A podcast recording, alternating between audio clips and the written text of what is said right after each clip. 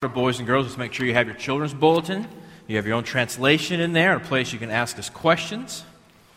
And for the rest of you, we'll be continuing our journey together through Ecclesiastes. This morning we'll be in Ecclesiastes chapter 5, uh, looking at verses 8 through 20.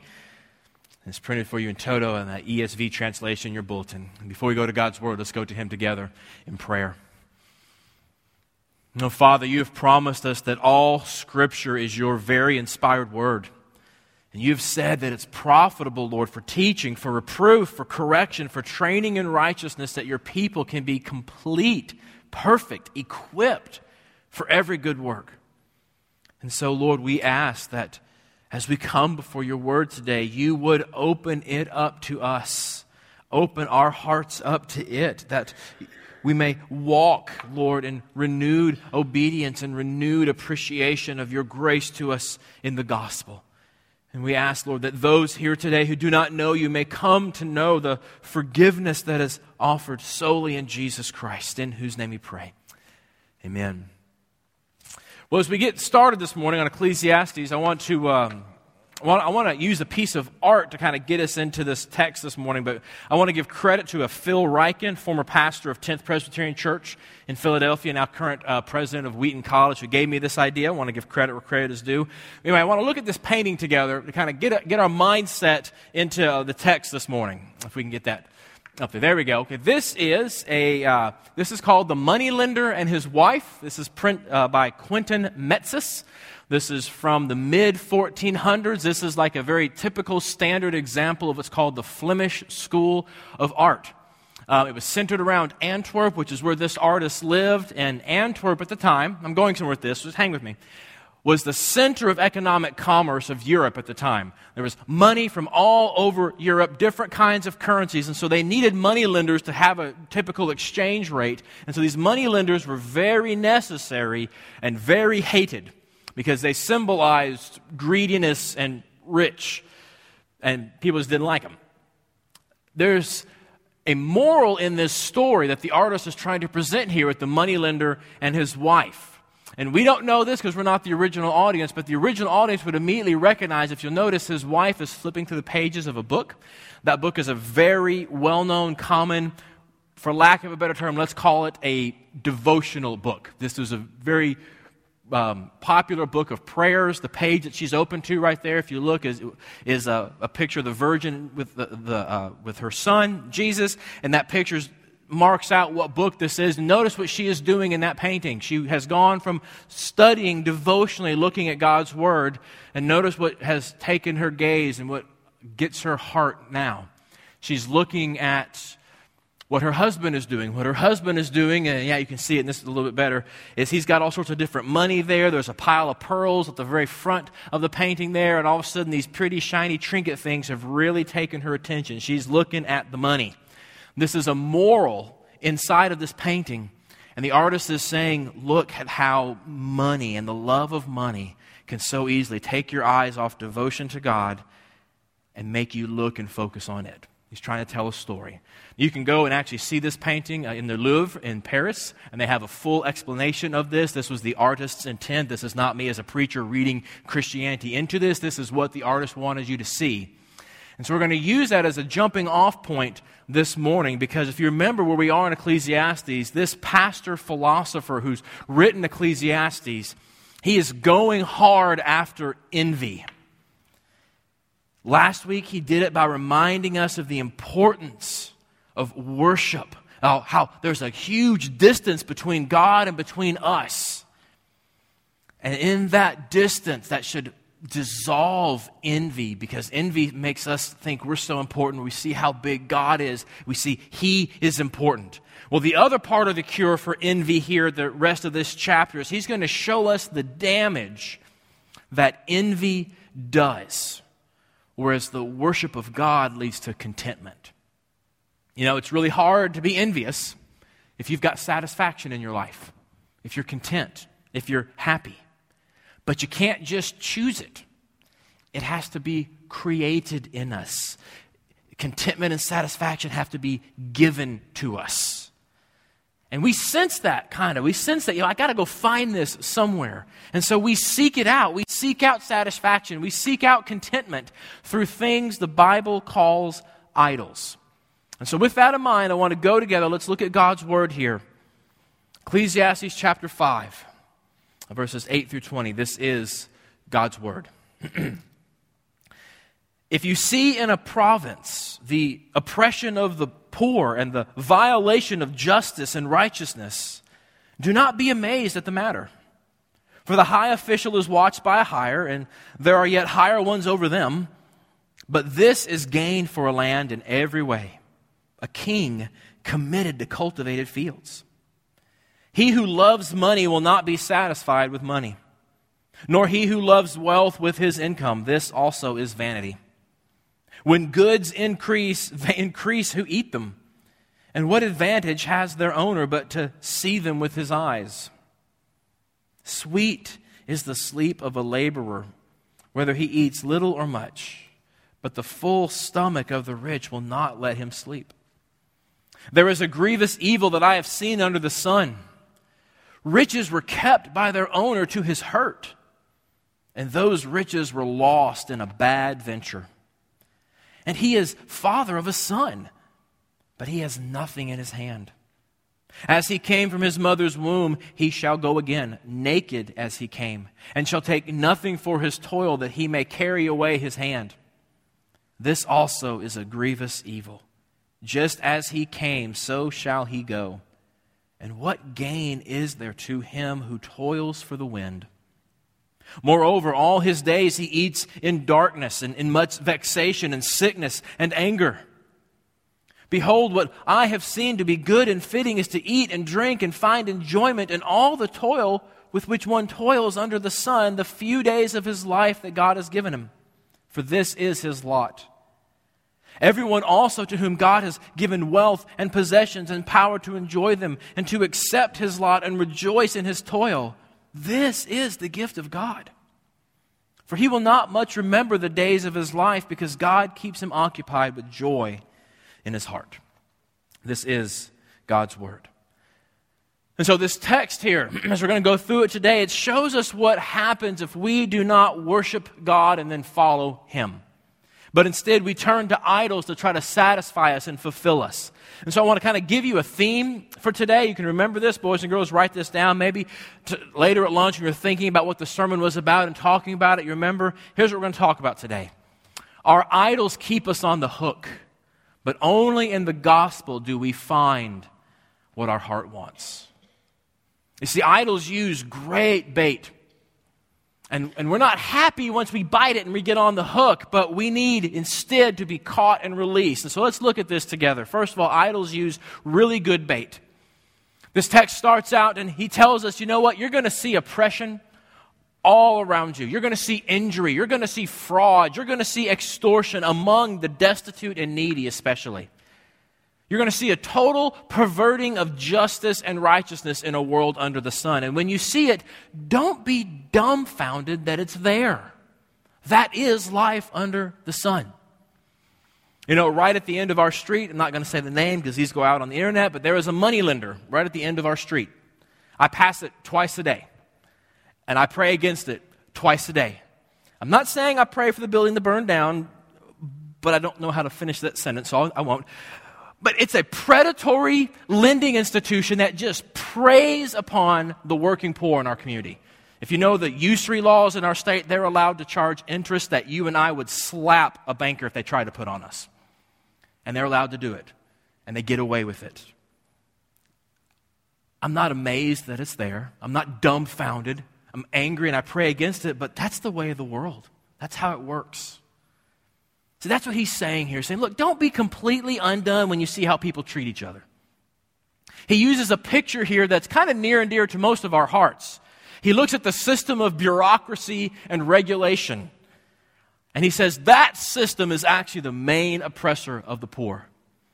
I don't know if it's encouraging to you or discouraging to you that here is a text written roughly 800 to 1,000 years before Christ, and he's complaining about bureaucratic overreach of government. That's like what? So 3,000 years people have been putting up with that at least. That, that kind of encouraged me at first, and then it kind of didn't, actually. You see, he's saying, look, man, that entire system looks out for itself. But don't be amazed. That's life under the sun. Now, this is more than an anti government rant. Okay, he is not about to try to establish the Occupy Jerusalem movement. That's not what's going on here. It's so much bigger than that. Here's what he's doing. If you remember back in verses 1 through 7, we were in church, we were in worship. Now we're stepping out of church and we're looking out at our community and we see it doesn't work. It is messed up. And we see it with new eyes because we've been in worship. And as much as we appreciate the country we live in, verses 8 and 9 remind us that no government under the sun can ensure justice and righteousness. Because it's made up of people just like us, right? People who are riddled with envy, insecure, and in love with money. And that particular love of money is where this text then lands, because the world under the sun loves it some money. And verse 10 reminds us money can never satisfy. Now that sounds like religious cliche 101, doesn't it? You know, money can never satisfy you.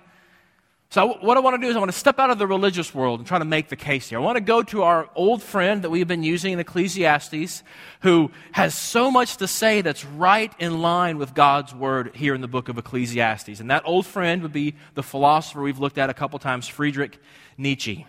Here's what he said, if you don't believe me. He asked this question He says, What induces one man to use false weights?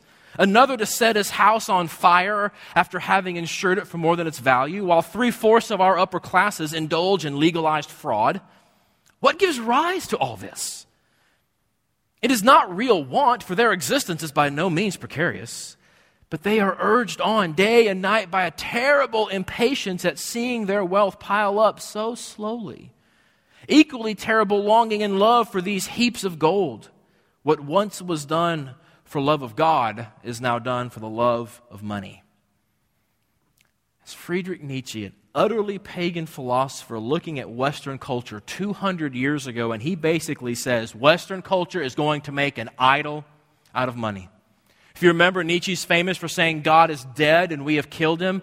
He wasn't saying it as a brag. He was saying it looking at Europe saying, Y'all are acting like God is dead. You still go to your state sponsored churches, but y'all live as if God is dead. Well, guess what? Here's what the world looks like if God is dead. And one of the things he said is, we will make money our God instead. How prescient is that?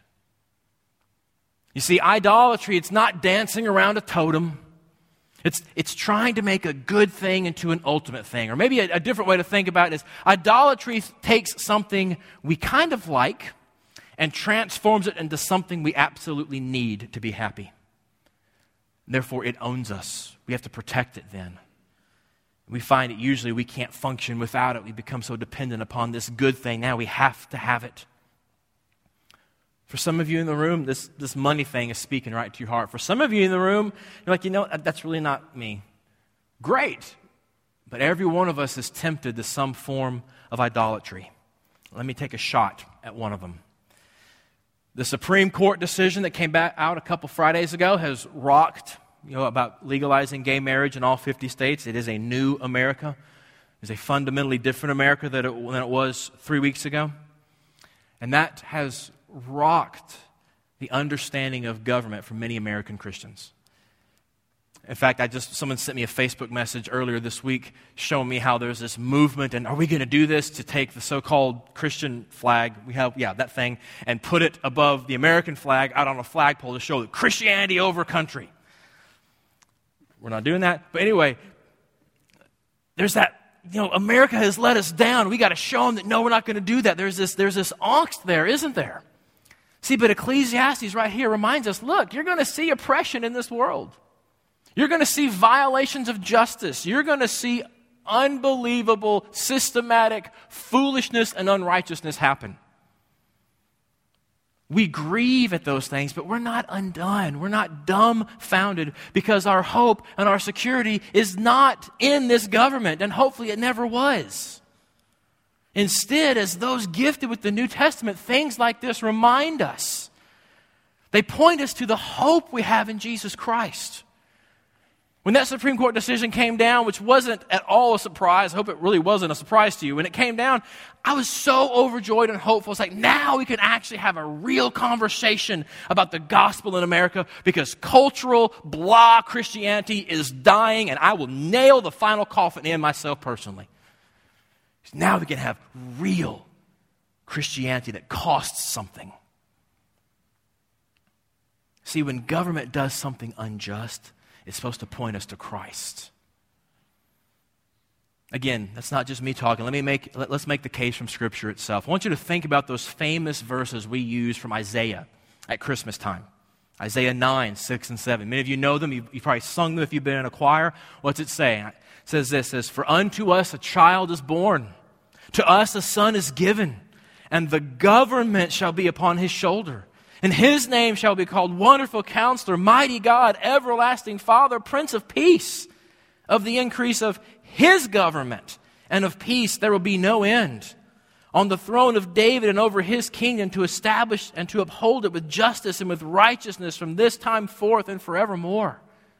See, that is the promise we have in Jesus Christ, who reigns as king right now all the junk and oppression that takes place in this world is overcome by us remembering those of us who've been united to Christ by faith, we are from a different country, a different government, one that works with a king who loves righteousness and justice. See, and then as citizens of that kingdom who've been sent as missionaries here, rooted and grounded in Him, we can function in this world without being undone, without being dumbfounded, even though all the frustrations and oppressions we see around us. Hallelujah. He doesn't just say go, he equips and says, now go into this world under the sun. See, idols use great bait, though. They put it everywhere and it tugs at our heartstrings. So don't freak out when you see systematic injustice when things that you just don't understand, that rock your understanding of your country, when those things happen. Instead, let those things remind you and trigger your desire to see Christ's reign come. But even knowing that, even knowing that, we still take the bait, don't we? We see it and we want it and we take it. Idols get us on the hook. This text is about the specific idol of money, but it applies to idols in general. So keep that in mind as we work through these verses. If you're not having an idol of money thing in your life, you have an idol of something in your life. Let's work through these uh, together. So, verse 11 shows us that as a person makes more money, often there are more and more folk around trying to get it. So that the person who makes more money doesn't get to enjoy it. Maybe it's the government bureaucracy from verses 8 and 9 who take more of the money. Maybe it's just people who show up when you got money going, Can I have some? You know who they are. Maybe it's that, but regardless, says, You know what? You don't get to enjoy it. And then verse 12 comes and says, You know what? This guy who has all this money, he can't even sleep because he's worrying about his money. Okay, so what's the point? He's got the money and he's not happy. In the words of that great philosopher of our age, Mick Jagger, he can't get no satisfaction. Because his idol of money has him on the hook. Now, on the hook is not just a fishing term, okay? I am not a fisher person at all, okay? I know Jeff Hawley's not here and Frank's not here. My dad's not here. Those are three men I know of who fish fear their name, okay? I am not that person. But on the hook is actually used by millennials and it's also used by Gen Xers. It's a relational term. Anybody heard the term on the hook used as far as relationship? What it means is typically, let's say, someone who's more popular, let's use school terminology, someone who's more popular knows that someone who's less popular has a thing for them. And so they tantalize them. They have no intention of ever having a relationship. But you know what? Someone who's willing to do stuff for you because they kind of like you, that's kind of handy to have around. So you tantalize them with the promise of a potential relationship, and they take the bait, and you have them on the hook, and you string them along. It's Friday night, and you got nothing to do. He'll go out with me the last minute, or I need this favor. My car's. He'll he'll take care of it. It's called having someone on the hook. And that's exactly what idols do to us. They tantalize us with a promise that they cannot keep, have no intention of keeping, and we grab it and we keep going back to them. And they make me happy, make me happy. Will you please fulfill your promises? They get us, they have us, and they won't let us go because they never actually deliver something that satisfies our heart. They keep us hooked. They make us into their servants. To use the language of Ecclesiastes, we then toil for them. We toil for our idols because we don't get satisfaction. We don't get fulfillment. They promise us and they don't deliver, and it leaves us trapped. It leaves us miserable. It leaves us on the hook. I believe, by the way, this is why Jesus warns people far more about the idol of money than he ever does about the idols of sex or immorality. Because greed specifically and idolatry in general ruins our lives. But the Creator God wants us to flourish. The Creator God wants us to have joy, wants us to have rest. But idols, idols leave us well, what does the text say? How do the idols leave us? Let's look at verse 17 together. Idols leave us just like this. Is what? All his days he eats in darkness and in much vexation and sickness and anger. That doesn't sound like his best life now, does it? See, in service to our idols, we spend our lives depressed, grieved, and angry. Let me ask you look into your heart right now. What makes us stressed, sick, depressed, or angry? Usually, if we're candid, it's an assault on or a failure of an idol we've committed to, and we react poorly. All right, boys and girls, I've been using some big terms here. Sorry, I want to talk to you a little bit. Let me ask you something, boys and girls. Do you have a favorite toy? Do you have something that you just love it so much you don't want anyone to hurt it? Do you think about that toy? You don't want other people playing with it? Don't touch it. That's kind of what the Bible's talking about here, boys and girls. We care so much for something. We hope it makes us happy, but usually we're so scared of it getting hurt that we never actually enjoy it because it's too important to use the you know, words of Gollum from Lord of the Ring, it has become precious to us and it eats us from the inside out. Boys and girls, if you've got something like that in your life, you should probably talk to mom and dad about that. They want to know that. Or non Christians, if you're here today. Maybe you don't quite use the language of idolatry, okay? That's kind of religious terminology. I absolutely admit that. But let me ask you something else. Do you want freedom? It's probably really important to you to be able for you to define your own life, to express yourself, to be authentic. Our culture, what Ecclesiastes calls life under the sun, tells us what? Well, you need to discover your deepest desires and then fulfill them, and that's how you can become an authentic, real person. Right? That's pretty much how it works. See, but the problem with that is none of us live in a vacuum, do we? We don't simply create an identity from within. We don't simply say, what, do I, what are my deepest desires and how do I then express those? We don't do that. We all live within a community that has standards. Whether we like those standards or not, we are there. And those standards help us decide which inner desires to accentuate and which to suppress. Let me give you a quick example of where I'm going with this. I want you to think about the idea of tribalism. Tribalism is a cross cultural, absolutely ancient practice of humanity. So when you have something that's cross cultural and absolutely ancient, that's not a stereotype. That's an archetype. That means literally everybody does it. Tribalism in America expresses itself. It's deeper than the whole, you know, Clemson versus, you know, Carolina thing. It's, it's, it's expressed in racism. Now, you go to Africa and you're going to see tribalism among, among, people that if they came here, they would be all the objects of racism. It's interesting to see, but that expresses itself in America in racism. So when that pops up in our hearts, our community standards tell us if we should accentuate that tribalistic impulse or if we should suppress that tribalistic impulse. You see, it's not you saying, I will find my inner desires and I will express them to be authentic. No, it's like, I don't want to be this person because this is the community I want to be part of. I'm, I'm going to suppress this. Okay, so where am I going with that? It means you're not free.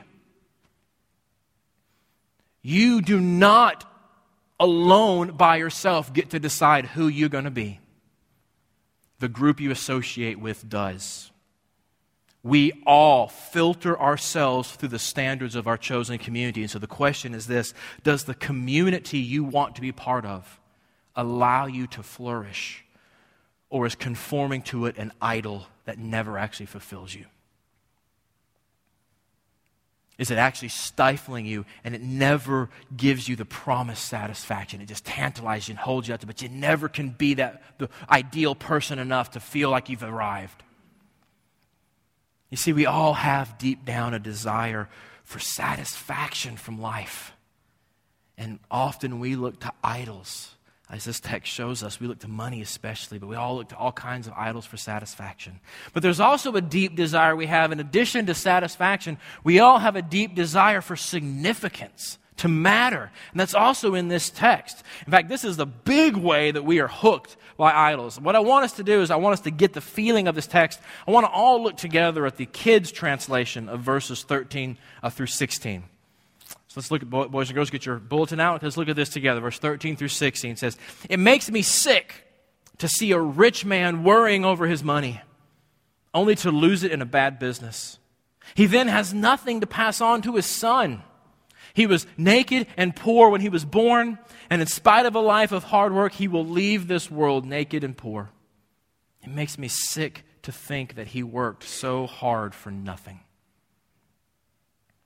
See, notice the repeated refrain there of working hard or of toil. We all toil under the sun. We all work hard to matter. We want significance from our toil. We want to matter. Do you remember? This is a common theme in Ecclesiastes. You remember about a month ago the idea of a pile of rocks? Remember that?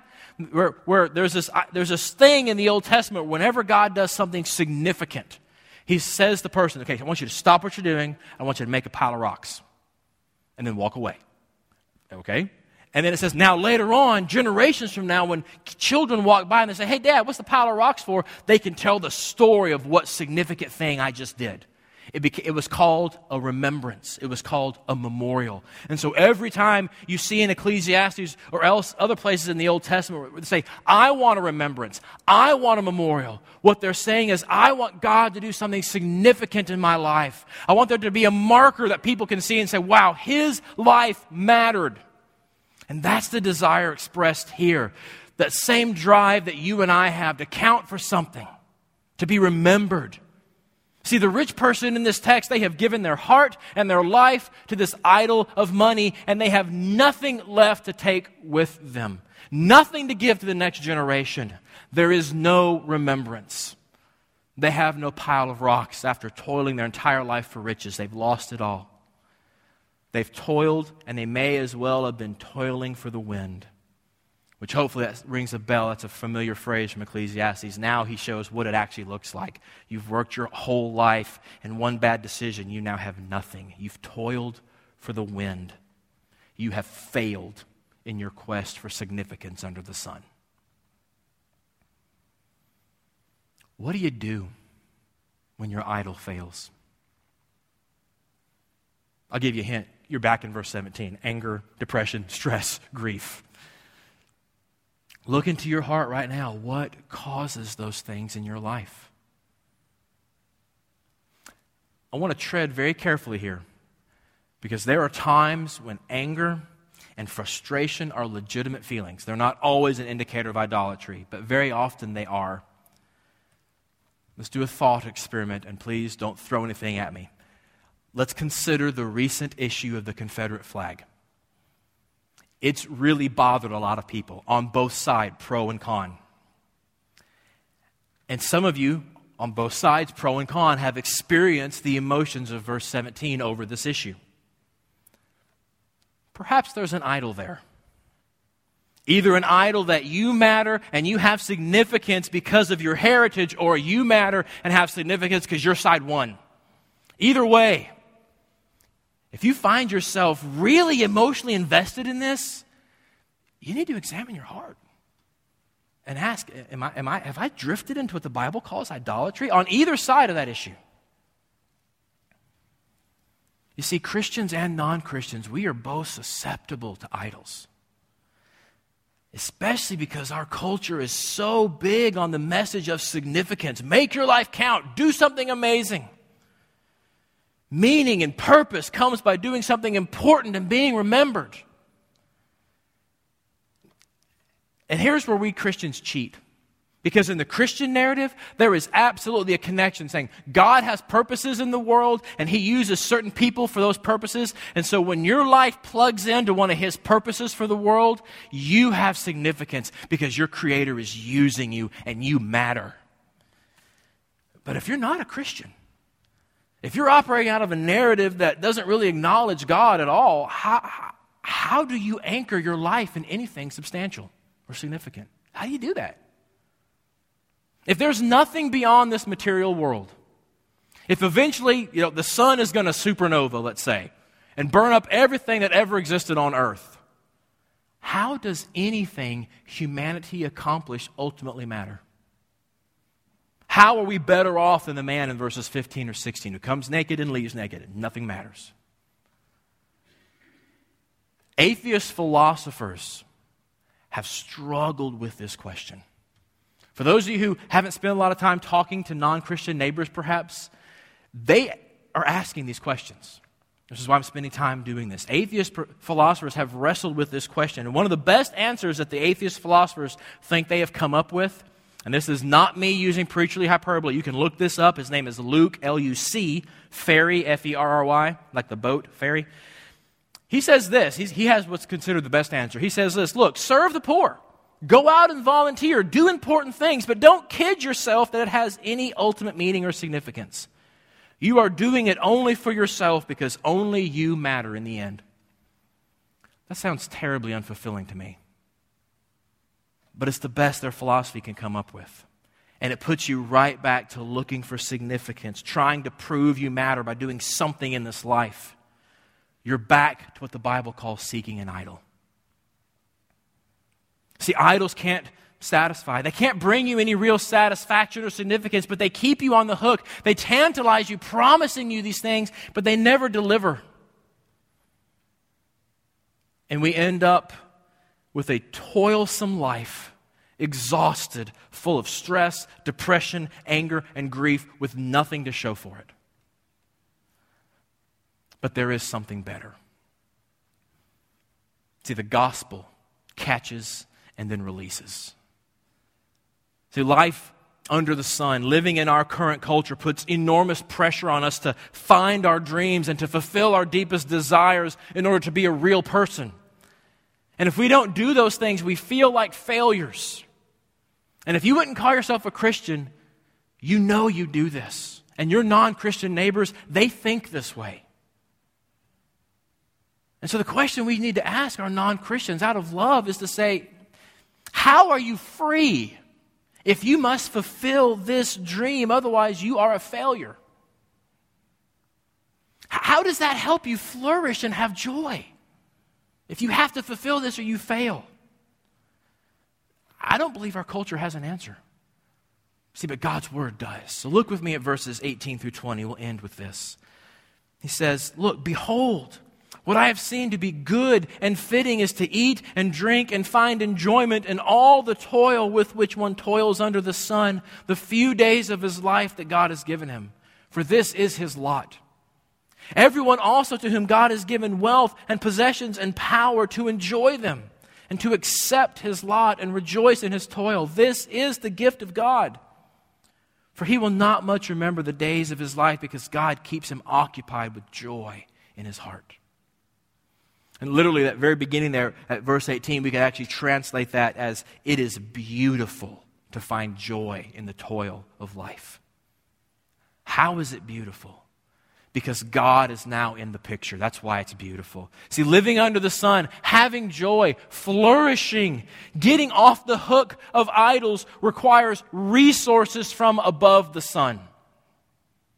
Verse 19 tells us that the, the satisfaction and the significance that our envious heart seeks from idolatry is actually found simply as a gift from God Himself. Not something you have to earn and impress Him to get. He gives it as a gift, what the idols promise but never deliver. And in the context, especially of the worship picture from verses 1 through 7, we worship and serve the Creator in order to be set free from idols. Then, having set us free, He gives us joy and contentment in this life. So, how do we get the hook of idolatry out? You ready? Here's five practical steps. No, you can't get the hook of idolatry out. We must be caught and then released. Again, I want to give you a picture of this. I want to help you see this. I want to go back to our painting we started out at the very beginning because Quentin Metsys was a Christian. He's put all sorts of symbolism there. In fact, I would, I would encourage you, if you want to this afternoon, as a maybe Lord's Day activity, to, to Google the moneylender and wife and then read an explanation of all the various symbols. Everything in that painting is there for a reason. But what I want to especially do is want you to look at that. See this shiny kind of round mirror in the very middle of the uh, thing there? I want to zoom in on that. Okay, I want you to look very closely there. And see, see what you see there? You've got a window. So that mirror is reflecting a window. Having a mirror in the painting reflecting something is a hallmark of this Flemish school of art. And if you look very carefully there at that window, you'll notice the, there's four panes. In the left hand pane, you see a cathedral off in the distance. Then you got the stained glass, and then what's the shape of the crisscross beam? It's a cross, right? So he's, he's all of a sudden bringing what's the solution? Well, if you notice, there's also a person in there can you everybody see the person in the mirror? It's kind of hard to see. Everybody see the person? And he's reaching out his hand to grasp onto that cross. And just like you and I didn't recognize the book, we don't recognize that, but they would have. That's the artist himself. He put himself in the painting, saying, How do you overcome this alluring idol of money that takes away your devotion to God? You grasp onto the cross. That's how you do it. The gospel has to catch us. See, the artist here shows what the pastor philosopher of Ecclesiastes tells us idols can't be removed, they have to be replaced by grasping onto something else. The gospel catches us, and it does it by offering us real significance. Let me show you that from God's word. Sticking with this picture of money, let's look together at 2 Corinthians uh, 8 9. I believe we have that for you. Yes. Here's what Paul says Look, for you know the grace of our Lord Jesus Christ, that though he was rich, yet for your sake he became poor, so that you by his poverty might become rich. See, in the voluntary poverty of Jesus Christ, we can become rich. Jesus gave up his treasure in heaven to make us his new treasure. To use the language of today, of our culture, Jesus made himself insignificant so that in him we could become significant. He could root us and ground us in him. That's the gospel. Be captured by that. Be captured by the truth that we were so messed up, so damaged, that it took the death of Jesus Christ to save us. But we are so loved that he voluntarily did it. See, that gospel captures our hearts, gives us significance. And in that, we are then released to have joy and contentment. To have our heart be so full of joy that we barely notice the daily toils of life under the sun. That is what's promised in verse 20. See, the gospel offers us real significance, and then it gives us real freedom because it captures us and releases us to flourish under the grace of God through Jesus Christ. See, what the idols all around us promise but never deliver, Jesus earned and gives to us by his grace. That gospel is for you. Be caught and then released by it you can have joy and satisfaction in your life right now. Forget everything you think you know about Christianity. All that stuff you learned about when you were a kid way back, when forget all that stuff. Cast off everything you've kind of just called religion and, not, and ignored, and simply place your faith and trust in Jesus Christ. Or like the artist in the painting, just reach out for the cross. And Jesus Christ, the resurrected Lord, He will catch you. He will root you and ground you in His love. He will introduce you to your new adopted father. In a way, He says, Man, my dad is so great, and maybe He can become your dad too. And in that love and significance, you can be released to flourish and be happy and find everything you go to idols for. So, right now, we'll close with this. Think about all the stuff of verse 17. Think about what makes you angry, what grieves you, what dumbfounds you, what makes you sick and depressed. And even now, in this moment, ask the Lord Jesus to set you free from that, from that whatever it is that causes that in you, and to release you to have joy. I'm going to give us a few moments of silence, and then I'll close us in prayer. Let's, let's, let's have some time together.